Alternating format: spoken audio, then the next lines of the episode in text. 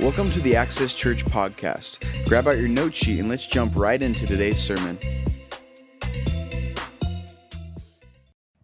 All right, good morning, Access Church, and everyone else across the universe that's watching. We're glad that you're with us. Uh, you might be like, Brian, where are you? We are on the Covestead, the Covely House. Yes, we have a live crowd here. They're off camera. None of them want to be seen, but so we're out in the boonies a little bit as boonies as you can get. Uh, wine country, South Temecula.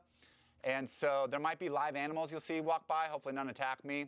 Uh, yeah, and so there might you might be. We have kids out here, people. Here's Andrew. This is his place. Give him a hand. Go ahead. No, at home. Give him a hand. Thank you, live crowd. Thank you, live crowd. So we pay them a lot of money to make sure that they liven up the service.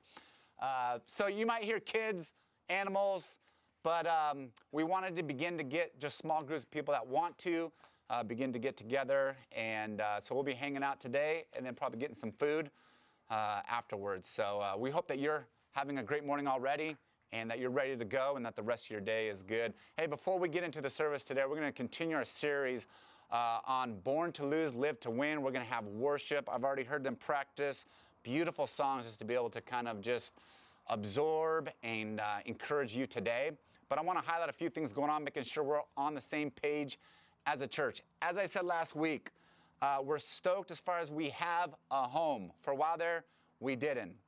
Now we just got to figure out when to use it. But we are moving from North Menifee to French Valley at Lisa J. Mails School.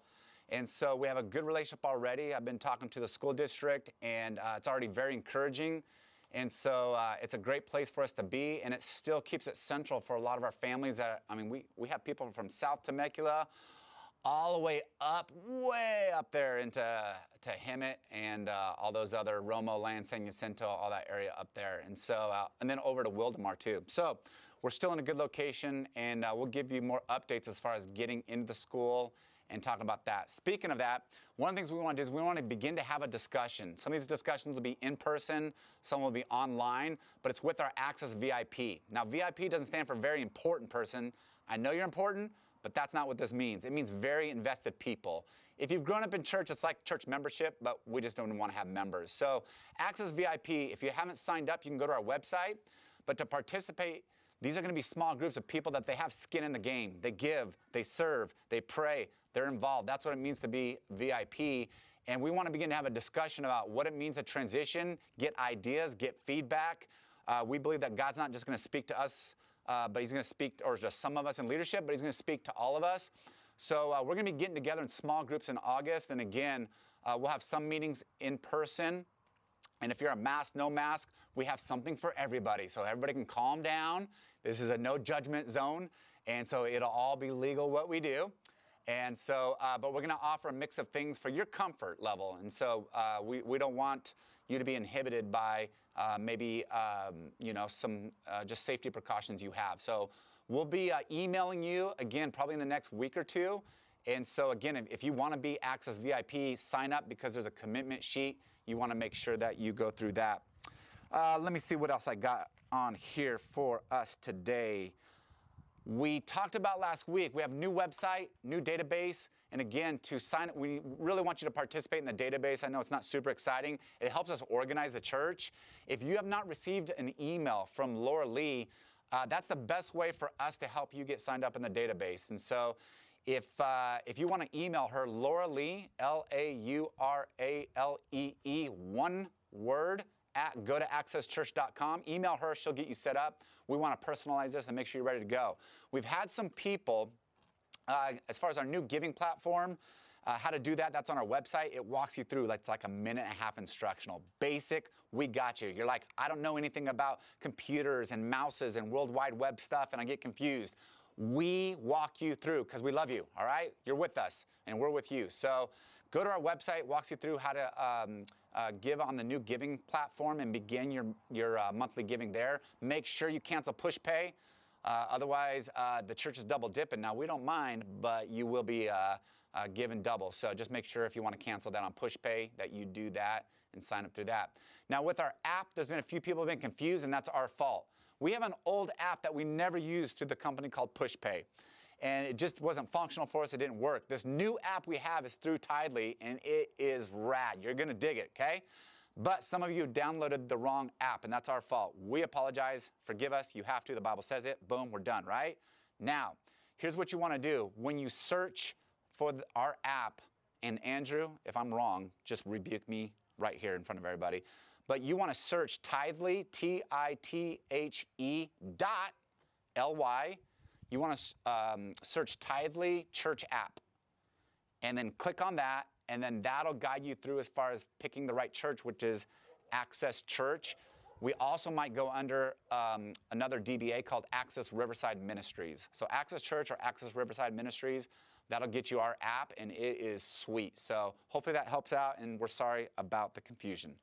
Lastly, before we bring the worship team up, I'm really excited about this. Uh, I want to give you an update on Eric Martin. Uh, many of you know who he is. If you don't know who he is, Eric has been battling like a beast against melanoma. And uh, not only has he been battling physically, emotionally, but spiritually. Uh, that guy's faith is amazing. Whenever I spend time with him, um, I'm encouraged by him, even as he struggles and fights. And we've been praying for him, and he's loved on people in the midst of his journey, being exhausted and tired and just all these things.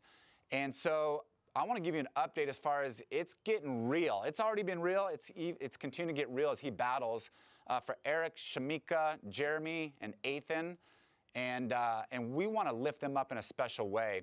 And so he's doing some special procedures right now that they really need to work, or the doctor said we got nothing else.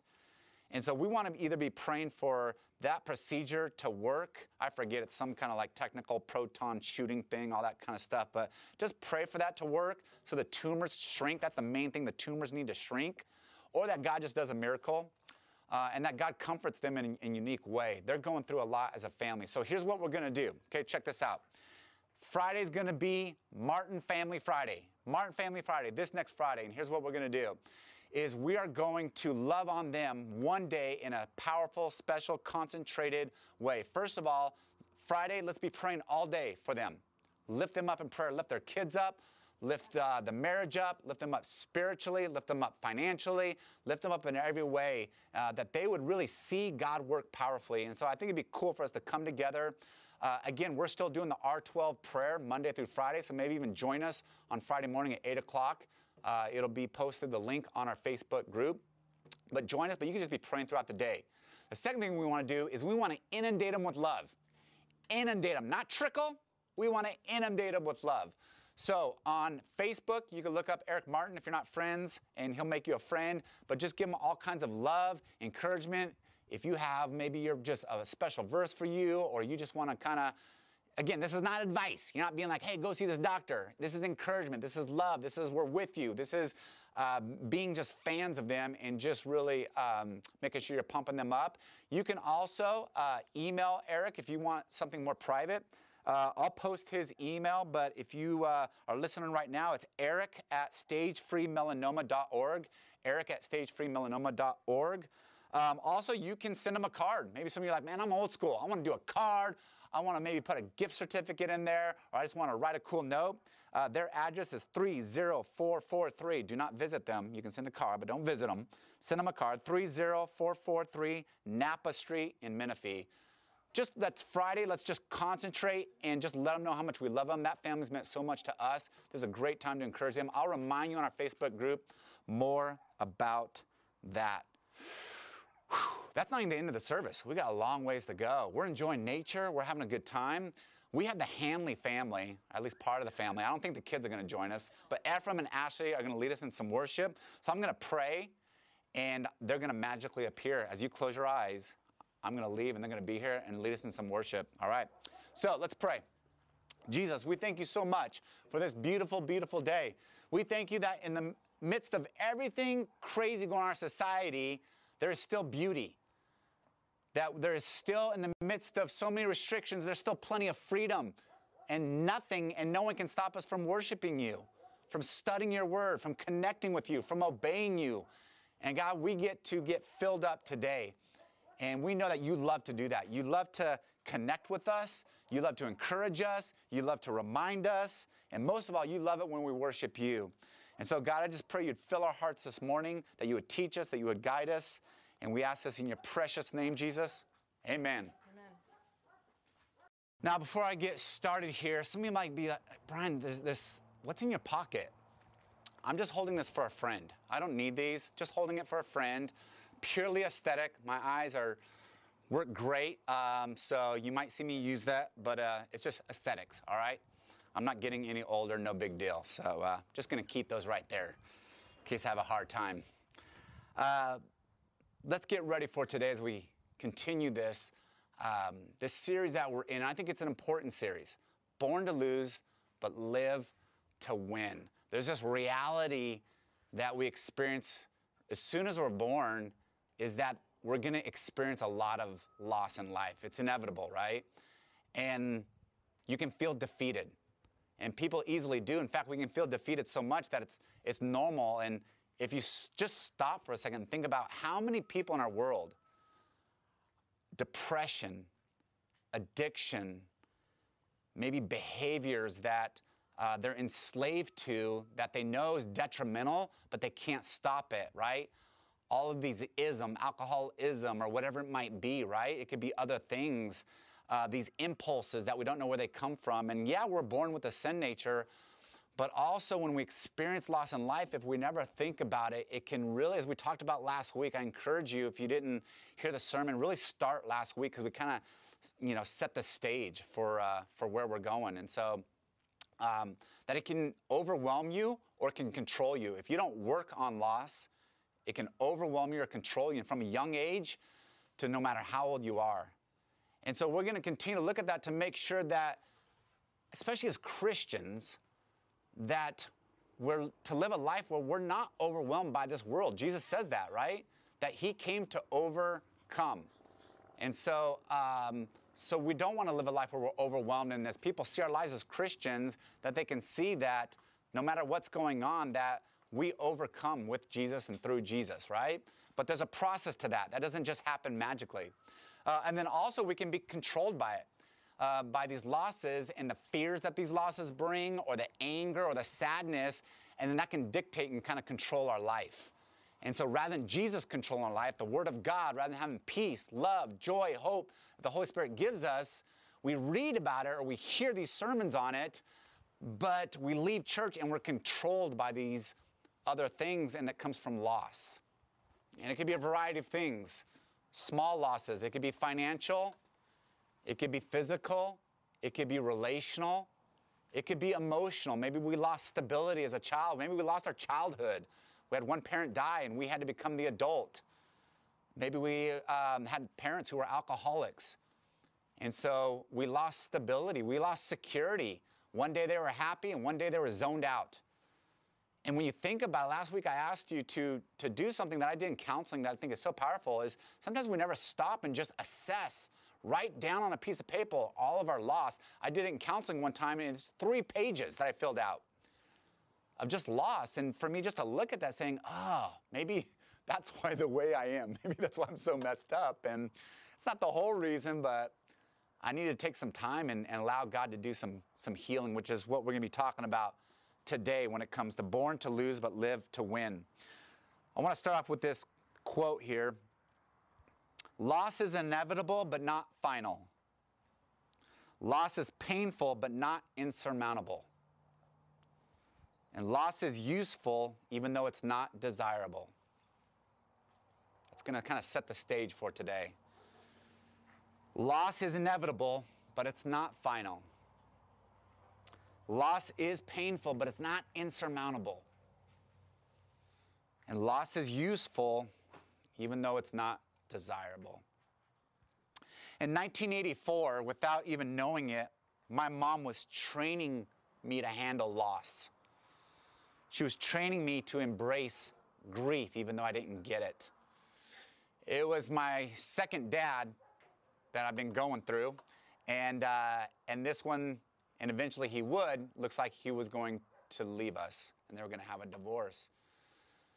Uh, he was wrapped up in incredible anger issues, uh, and that was taken out on the family. But I remember my mom would take us and we lived at Fresno at the time, so there's no beach, there's not a lot of places to go. So we're in Fresno, so you go to the airport. That's like the most exciting thing back then. is you watch planes take off and land. And, and I remember my mom at a young age just asking questions How you feeling? What did you see? And she would, I'm getting emotional already. But I, I didn't understand. But she was modeling this like, it's okay. It's okay to talk about.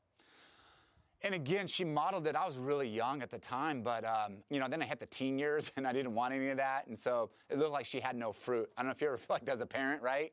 You're, you're trying to invest, you're trying, you're planting these seeds, you're like, there's no fruit. And then you get panicky, right? And God's just like, settle. Just let, just plant the seeds.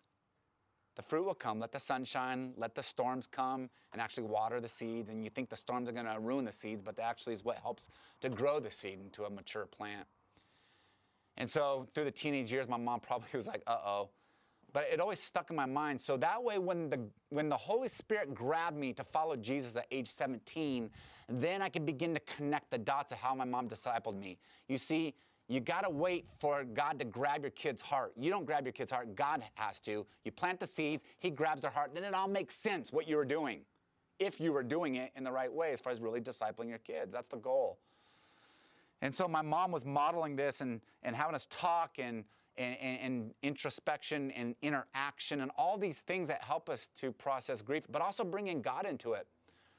I actually use this in counseling today where my mom would be like, Well, what do you think about God right now? I use that question today as a pastor because my mom would say, Well, what do you think about God? I'm like, Huh, I don't, I don't know. Does it make you angry that He's allowing this? Or does it just all these things were, were very profound. And it helped me because when God did grab my heart, I knew that there needed to be more healing because my mom started the process, but it didn't finish. And so then the teenage years, I go hog wild, off the deep end, no grieving. I'm just medicating through alcohol and violence and sports and just trying to feed on that. And then God grabs my heart, and, uh, and I know this is when I knew. So I don't know if you've experienced this, but so I started going to a really good church, and they have small groups in these homes. And uh, so I show up, and at first I'm like, I'm not going to say anything. I'm just going to look at these people. I'm going to make sure they're not too weird, right?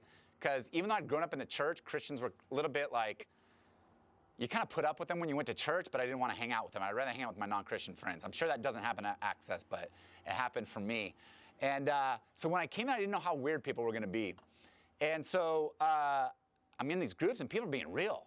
And they're talking about things like that I struggle with, and and I remember we were going around, and the leader was having us talk about um, how we grew up and how we were impacted as far as by our faith, and um, and what positively and what negatively impacted us. And so we're going around, and I think I was one of the last people because they're sharing, and I felt the pressure. Have you ever felt this? Where it's going around, and you know it's coming towards you, and you're like, oh my gosh, how deep do I get? Do I want to share? Do I want to share? What was crazy is people were getting real and raw, and I found myself wanting to share about my pain, but I'm like, oh my gosh, I might cry, and I don't know these people that well. And so the person before me, they were sharing, and I was like, I'm not gonna share, I'm not gonna share about my dads, I'm not gonna share about my dads. It came to me, and I just shared everything about my dads. And I'm slobbering, snots out, I'm crying, hats on backwards because I'm trying to be a cool teenage dude, but I'm just letting it go, and it felt so good. It felt weird. But afterwards, like I got done, I'm like, oh no but they were so loving, so kind, and that got me on a journey where then I began to share with them, then I began to seek counseling, and then God began to work it. And what I noticed is I opened up with people, I began to open up with God. And so God used people, and as I opened up with them, then He began to heal me as I opened up with Him. And so I'm a big proponent of embracing grief, of learning to grieve.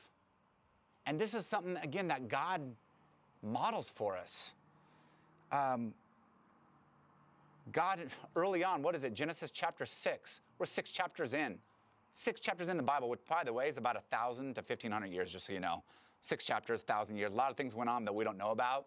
Six chapters in, Genesis chapter 6, uh, it says that the Lord was sorry that he made people because they were so evil. Like from the time uh, when he first created Adam and Eve, and then because of that sin nature and what they did, and then just how evil things got, it said that it grieved his heart. God is a God who grieves. His heart actually breaks, and we're made in his image, and so we have to learn uh, to grieve also. Um, we see it in Scripture how pronounced it is. Check out how much of the Bible is about grief and about loss and about processing that and about embracing it. We have a whole book, Job, I think it's 42 chapters, one of the biggest books. God puts it in there as far as look at, yes, you're going to have loss. And it's a freaky, crazy story, but it's one of those things of it helps that God wants us to process it. He put it in the Bible so we can understand, yeah, we go through loss and how do we handle it and how do we interact with God and how do we interact, interact with other people. It's a great book. I encourage you to read Job as we go through this series on grief because we also see what not to do. His friends did some things that even God rebuked his friends, being like, you guys are foolish. And so grief is not just for us personally, but how do we walk with other people? Because for some of us, we're like, it's just weird. Maybe I throw a Bible verse out to him and run away. You know, you kind of like throw it and just leave, right? And that's not always the most healthy thing to do. It doesn't help them, it doesn't help you. Uh, there's a book actually called Grief, Lamentations, to lament. So he just named the book Lamentations, five chapters. It's in a period where God is disciplined. He's warned, by the way, when we read the Old Testament and we hear about God disciplining Israel, some of us think like, man, he was angry. Like, boy, like you just set God off if you do the wrong thing. Understand this, he'd been warning them for 500 years to stop worshiping other gods, stop sacrificing their children in a fire to other gods, stop trying to live like other nations. That's a pretty patient parent. I don't know about you, but if I tell my kid three times something, boom, I lose it, right? 500 years. Stop doing this. Stop doing this. I'm to discipline you. That's like a parent not just counting to 10, but counting to 500. You're giving your kid a lot of grace. They didn't listen. So God followed through. He disciplined them. The book of Lamentations is about what about when you lose and it's because of maybe your own foolishness and God warned you that you're going to lose? If you continue to seek money and seek that job above going to church, above prioritizing a group, above prioritizing the Word of God, you will lose a heart for God. And some of us grieved as far as we've lost that relationship with God because we pursued other loves. Or maybe we've been foolish financially. We're like, God, why, you know, why, why these bills? And God's like, uh, you always know that you have bills. He actually gives us a template of how to be generous, how to save, how to be humble with our money and not spend like everybody else. So sometimes we experience God's disciplines even amidst the warning. And Lamentations talks about how do you interact with God during that time and what does God say to us when we lament and when we're sad? It's powerful. Five chapters, easy read. Do you realize that when you read Psalms, uh, that it's 150 chapters, 42 of those chapters are about grieving. So what's that? 40, 42 divided by 3, carry the 1 Four. about a third? Yeah? Crowd, life crowd? Is that about right? My math's correct? We're on lockdown, so I have no math in me, yeah. About a third of the Psalms, and most of them are from David lamenting, crying out to God. So if you want to know, like, how do you grieve in a healthy way? Like, how honest are you with God? Like, when do you border on being honest with God and being bitter towards God? Anybody struggle with that? Raise your hands on camera. Live crowd. Anybody struggle with that? Yeah, about everybody here, right? When can you be honest, but now you're starting to get bitter? Psalms talks about that. 42 of the 150 books. God wants us to embrace this. He wants us to understand it. I encourage you with this. Embrace this series, whether you're going through something big loss or small loss right now, or maybe you can help someone in the midst of their loss. And this is why. Learning to grieve in a healthy way, it equips us to avoid despair and self pity. And that's really important. Despair is I'm sad and there's no hope. That's what despair is. I'm sad and there's no way out of this. There's no hope. I'll never be happy. Nothing matters, right? And that's despair. And you might have moments of feeling that way, but to live that way is very dangerous, actually. And so grieving in a healthy way, embracing this process that we're going to be talking about today, it helps us to avoid being a person. And some of us know that kind of person, or maybe some of us, if we're honest with ourselves, we're like, I am that person. Despair is a daily activity and something that almost is a part of my identity. Like, I don't know how not to have despair. And I don't know how you can be a Christian and constantly live. I'm not saying you don't have moments, but constantly live where life is all about despair, that there is no bright uh, future. That's just not, it's anti scriptural. It's not who God is. And so this grieving process helps to make sure we don't become people of despair, but also of self pity. Now, what is, um, what is self pity? Self pity is one of those things of where um, my focus is always on my wounds, my losses, and I view everything through that. So all my conversations dominate my own self pity, my own loss. There's nothing else to talk about in life, and there's nothing else that I see in life. So even when God blesses me, I don't see it. all I see is what I've lost. And so the Bible talks about that healing is important because it helps us to understand that there's more that God's doing that even as we experience loss or hurt, He's actually blessing us in the midst of it. And sometimes we're missing it. Why? Because my eyes are on myself and my own loss, and it's not on looking around being like, whoa, He's blessing me amidst the pain and even the suffering. The second thing that it does is um, grieving well um, helps us to cut off bitterness at the root. Uh, bitterness, I think, is, is dangerous and it's vicious. And what bitterness is, is I'm hurting and I'm going to make sure you hurt too. That's what bitterness is. I'm hurting, I'm going to make sure you hurt. And it's dangerous. Basically, it's a, it's a violent way of dealing with your loss. I'm going to bring people down. And any of us that know someone like that, not a fun person to be around. Any, any of us that are like that, we know it's not a fun person to be. And it's impossible to really connect with God and people in any kind of meaningful relationship if we're bitter. So healing protects us from becoming bitter and being a bitter person. And lastly is as you grieve, it helps you then to have compassion and to help others through their grief. When you don't deal with your own grief, you usually do a poor job of helping others. You say things that are mean, you, or you say the wrong things, or you're talking too much, or you avoid it and you run away, and so you don't want to be around people that are grieving because you haven't dealt with your own stuff.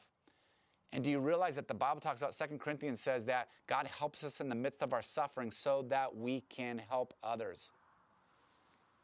So when you kind of dive in and walk through your sadness and your loss, then you can do that in a healthy way. And especially parents, a lot of us have been damaged growing up.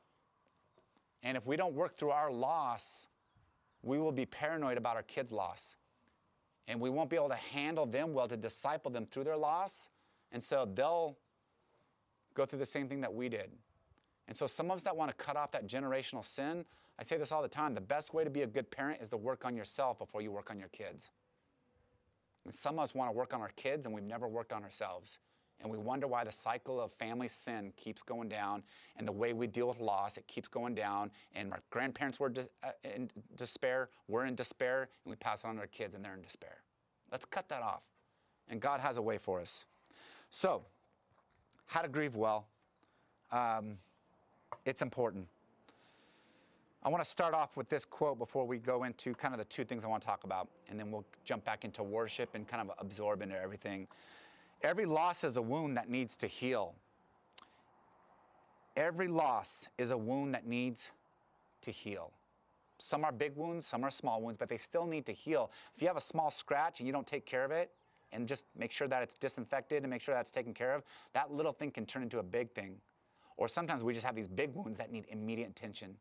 Every loss is a wound to our soul, to our mind, to our heart. Let's just recognize that. It, but it's a process of addressing it, cleaning it, repairing it, so that you can live well through it, even though you never forget it. I love this quote. Check this out. Every loss is a wound that needs to heal. It's the process of addressing it, actually acknowledging that it's a loss, cleaning it, repairing it, and learning that you can live well through it, even though you'll never forget it. So, two things I just want to talk about today. Two things to kind of throw up to you, okay? First thing is this. First thing is make room to heal. Make room in your life when you experience loss, especially in a dramatic way. You've lost someone or you've lost something significant. Don't stay busy. Make room. Slow things down. Yeah, maybe cancel the kids going to eight practices in a week at seven years of age. Maybe they don't need that much sports.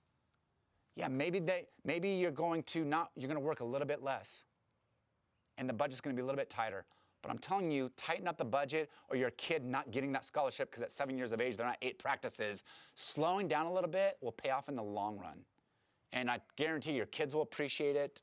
And actually, your work will appreciate if you actually heal and come back to work stronger and the wounds aren't there. Make room to heal. There's really three ways I encourage you to make room. One is with God. God wants to be invited into your losses because He's the one, just you know, nothing or no one can fill loss like Jesus. This is huge. Even if it's a you appear to fill it with other things that satisfy you at the moment, it'll always be a detriment in the long run because only Jesus brings true hope, healing, and joy. Only Jesus. I'll die on that one.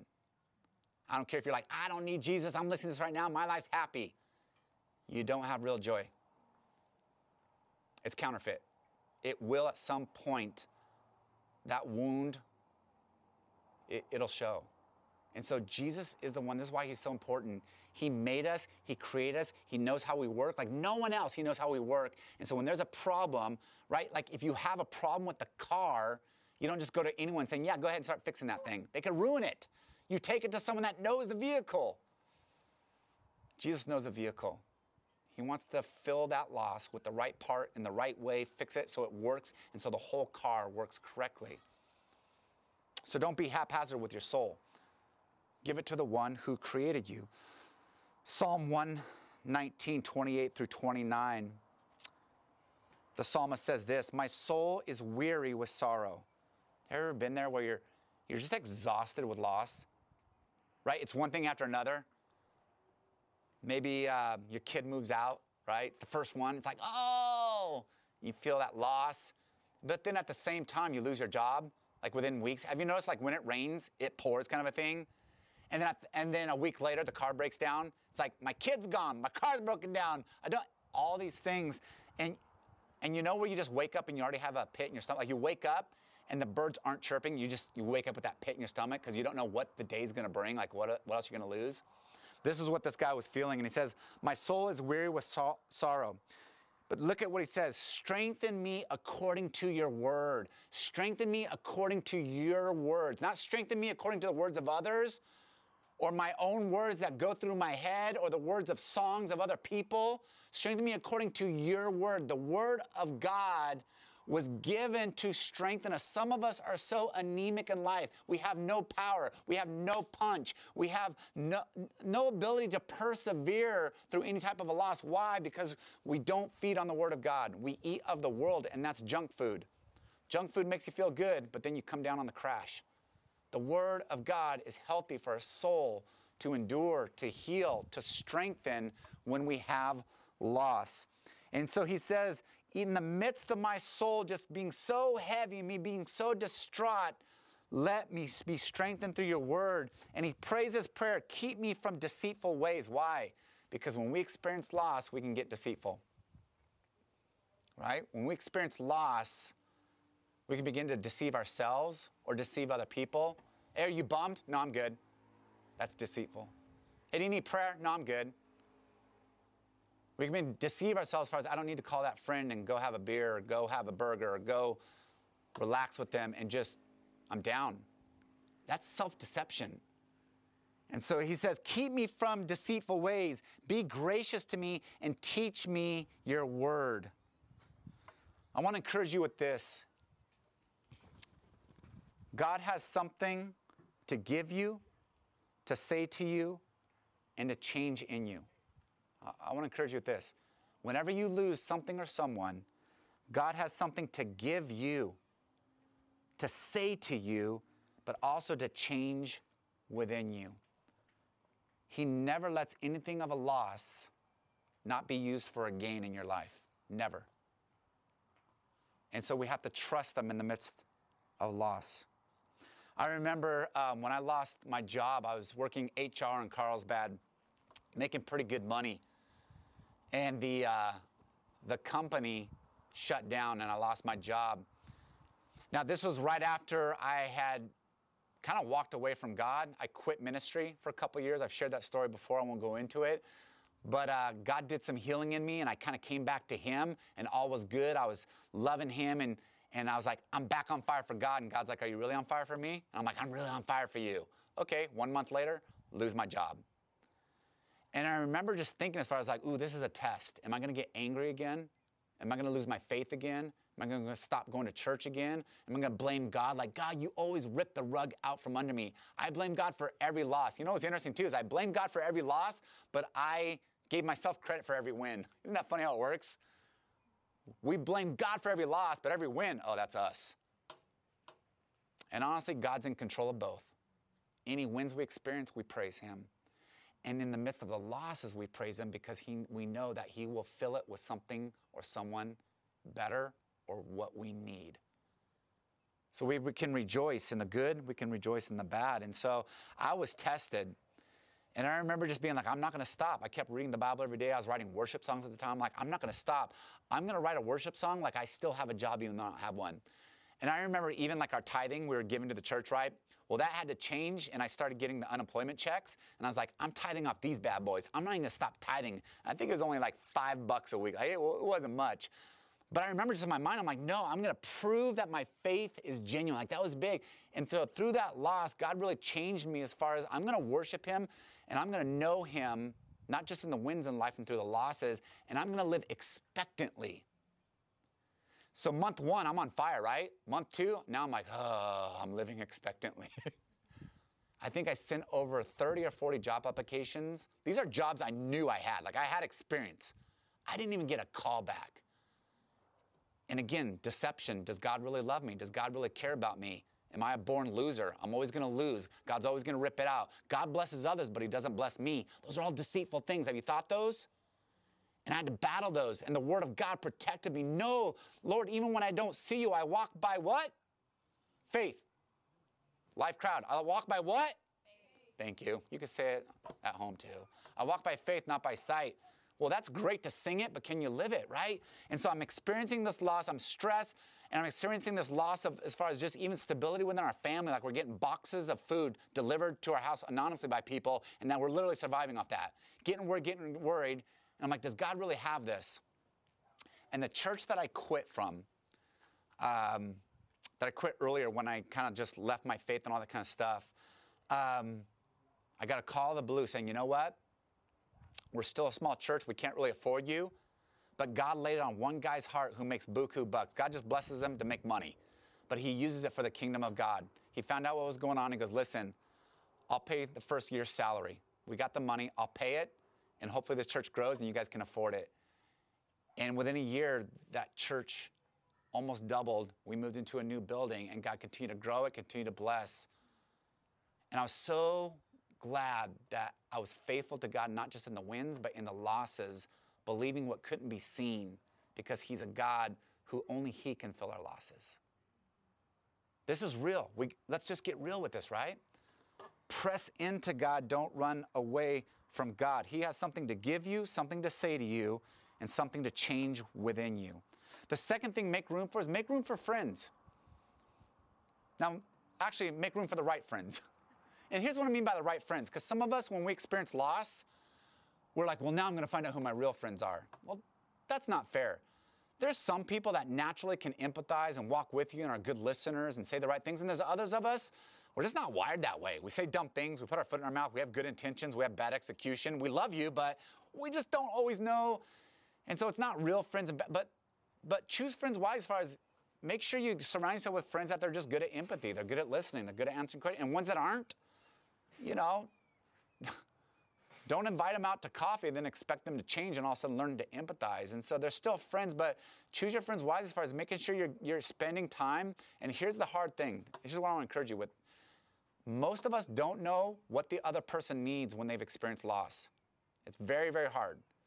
And so what we can do is we can say, I expect them to know and then to follow through and to love on me. And usually those of us that are in that position, people don't do it well. And that's when then we pull away from people, we pull away from God, we become bitter. And everyone else is the enemy now because they didn't love me when I experienced my loss. And let me just say that's not a healthy way to do it. Make space. You reach out to them. Can we get coffee? Choose the right ones. But do you have a circle around you of people that can just help encourage you? They might not have any answers. They might not know what to say, but they can pray with you, they can listen, and they can say that they love you. And I'm talking men and women. Dudes are like, no, I don't want, you know, oh man, we're too old for this. We're, we're not a movie. We're not Lone Rangers. And you're not that tough. Okay? It's okay to reach out for another dude to reach out to another dude. In fact, that's healthy. That's manly. Your wife prefers that. You'll be a better man. So this is not just a woman thing. This is for men and women. Romans 12, 15 says, Christians, Rejoice with those who rejoice, weep with those who weep. That's actually a command. So if we know that someone's weeping, I hope we're a church that we don't have to have like a, a weeping ministry and sign people up and go and weep. Like, come on, we're Christians. How long have we been doing this? If the Holy Spirit lays something on your heart, reach out, text, weep with them. I don't know what to say. Just cry with them. Say nothing and just say, I love you, or let me just pray for you, but just be there. I hope we're a church that's the way. We're commanded in Romans 12, 15, weep with those who weep. I hope that as a church we cry well and we grieve well. I hope that. Because when you do that, you can actually then rejoice well. When you learn to weep well, you can then learn to rejoice well. Galatians 6 2 says, Listen, church, share each other's burdens, and in this we obey the law of Christ. If you want to know, like, how do I know if I obey Jesus? Galatians 6 2 says, Share others' burdens. Share other burdens. Now, here's the thing it doesn't mean own their burdens. It doesn't mean that if you have a family, you go over every night and spend time with them. But what you can say is make space for them too. I can give you this night. I can give you this time. We can go here. I now, this is really important. Those of us that are burdened in life right now, some of you right now, like Brian, I got all kinds of burdens. I can share them with you. I can't own them for you, because God has a lesson for you through this, not through, not through for me. Your burdens, He wants to teach you something. So I can share them with you. You can share them with me, but I can't own them. But God can carry the burden for you like no other. That's why you press into Him. But as friends, we can share that burden with one another. I want to encourage you with this the holes that we dig in life, we dig holes, don't we? We dig holes relationally, financially, spiritually. I want to encourage you with this. We don't pull our, or we don't jump out of those holes and pull ourselves out. We're pulled out by other people.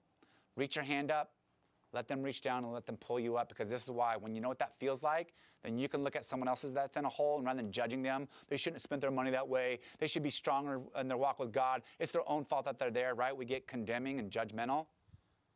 Well, when you've been that person in the hole, you know how to reach down another hole and pick someone else up. So let others love you so that you can go love others well. And the last thing I want to encourage you with, and I don't have a Bible verse for this, I've just experienced this in my life, is when you go through loss, get mentored through it. Get mentored. Professional counseling. People that are wise, they've experienced what you've experienced, but they're further down the path.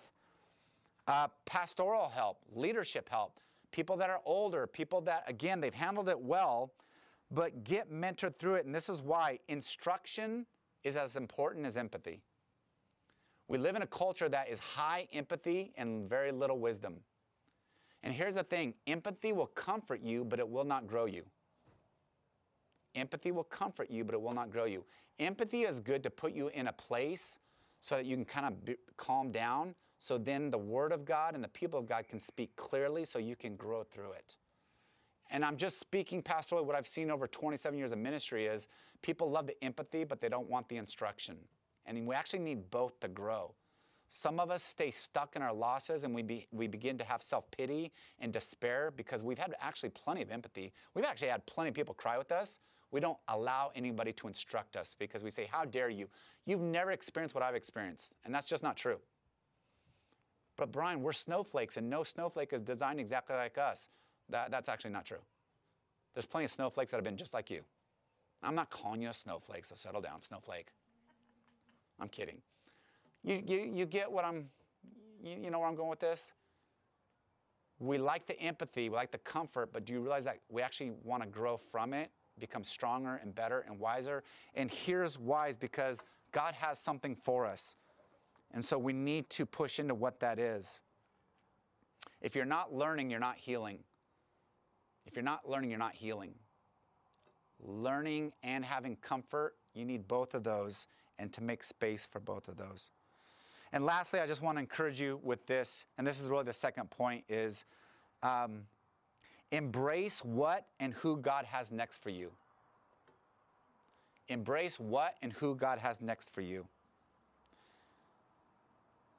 There needs to be a time where the grieving ends. Grieving is a part of life, it should not dominate our life. And what can happen is grieving can almost become a part of our identity and we don't move on from it. And I want to encourage you that God actually wants us to have a point in time where it's like, it's done as far as I'm ready to move forward.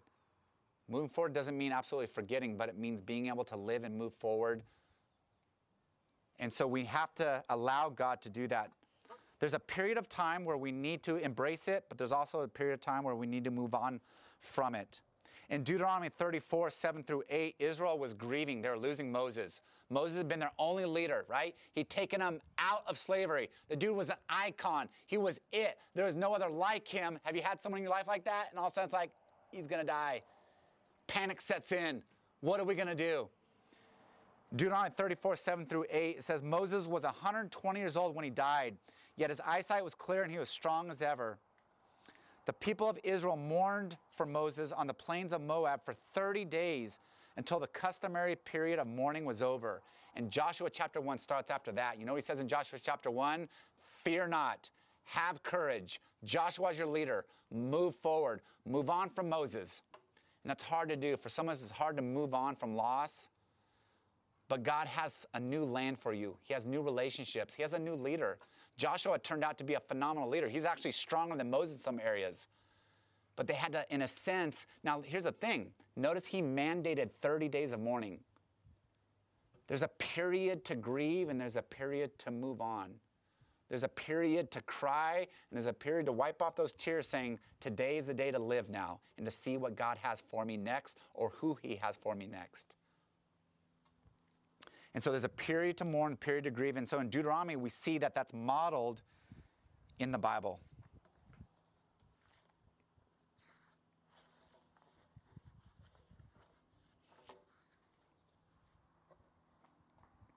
Loss might end one chapter, but it's not the end of the book.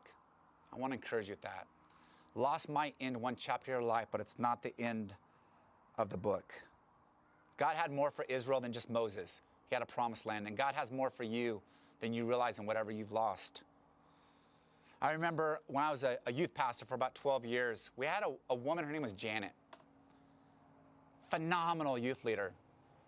We were, uh, at the time, we would do our youth ministry. We had about I don't know, 15 leaders, and we'd go out to, I think it was Coco's. I don't know if Coco's is still open or not, but Coco's had amazing pie. Is Coco's still open? Yeah, they are. Okay. So we needed to carbo load after being with the youth, right? Because they exhausted us. So we go carbo load on pies. And I remember hanging out with Janet. I'm like, Janet, you're a phenomenal leader. Like the kids love her.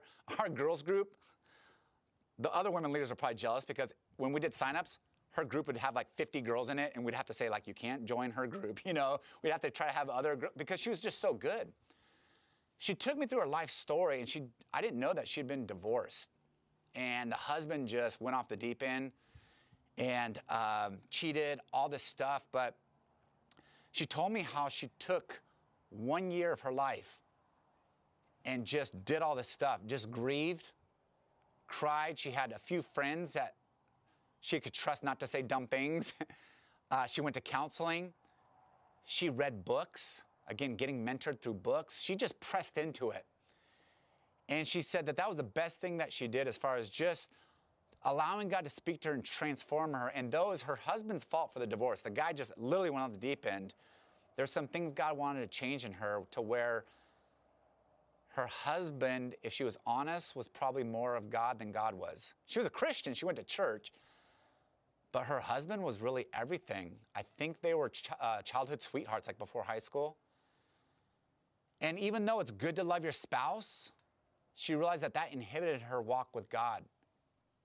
And so not only did God comfort her, but God grew her and her walk with God just grew. And then she knew how to love others. And she goes, and that's why I'm a good youth leader. Because I know what these girls are going through and what the road is ahead for them. I'm not thankful she got a divorce, but I'm thankful she allowed God to fill her loss and not going out and partying not seeking a guy immediately to try to fill that void of I'm lonely. I just, she affected hundreds of girls, hundreds of girls, because she allowed God to fill her loss and she realized that the end of one chapter is not the end of the book. I've experienced in this my life with my mom passing away. My mom was my go-to. When I got super stressed or things got out of control, I didn't talk, my mom and I didn't have that relationship like where we would talk weekly. My mom didn't want to talk shallow things like, hey, how's the weather? Hey, how you doing? Is the weight up? Is the weight down? She could care less. My mom wanted to go deep. So when deep things happened, I went to her. And so when she passed away, I had no go-to person for those deep things like she and man. But I grieved, and what was interesting is my sister kind of fell into that slot. My sister and I have been close for most of my life, but now my sister's that person that when things get deep, I go to her. And my sister's not my mom, obviously, but she's filled that gap pretty well for me. And if I would have just been like, I lost my mom, there's no other, how dare God, why did you do that? I would have never seen my sister.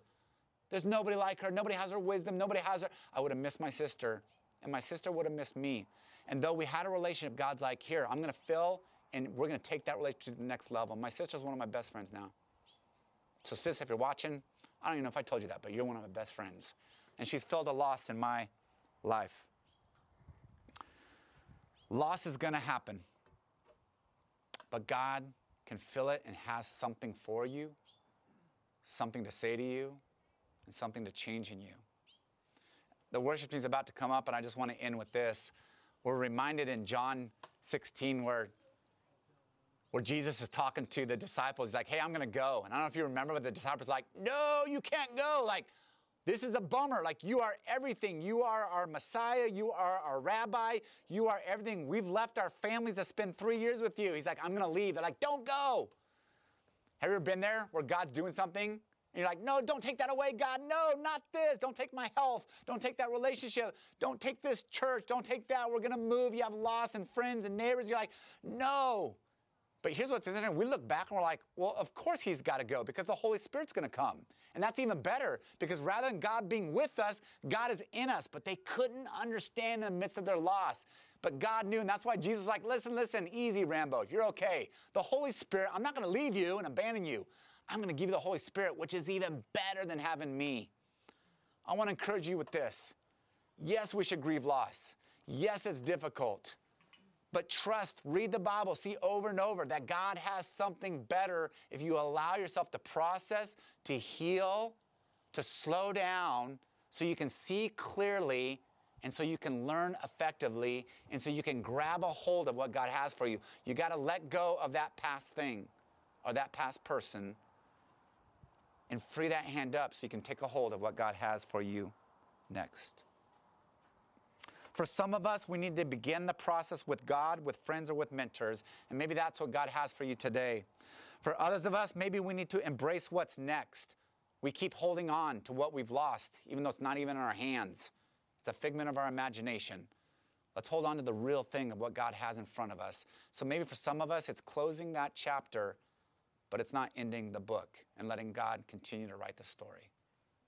So, Jesus, we come before you today as a people that are broken, as a people that lose, as a people that we know we're going to experience loss, but we're a people that never lose hope. We don't embrace self pity, we don't em- embrace despair.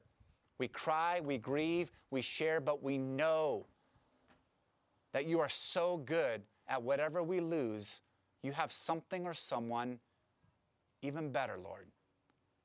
And that as one chapter ends, in this endless book of our life. That these chapters never end. You have an eternity of story to write. We believe that you are the author and a good author, and we trust you in what you have next for us. And so we worship you now. God, I pray that this could be a time of worship where we just heal, where we absorb, and we allow your word, as the psalmist said, to truly strengthen us. In your name, amen. Thank you for listening to today's podcast. For more information or to get in contact with our pastoral staff,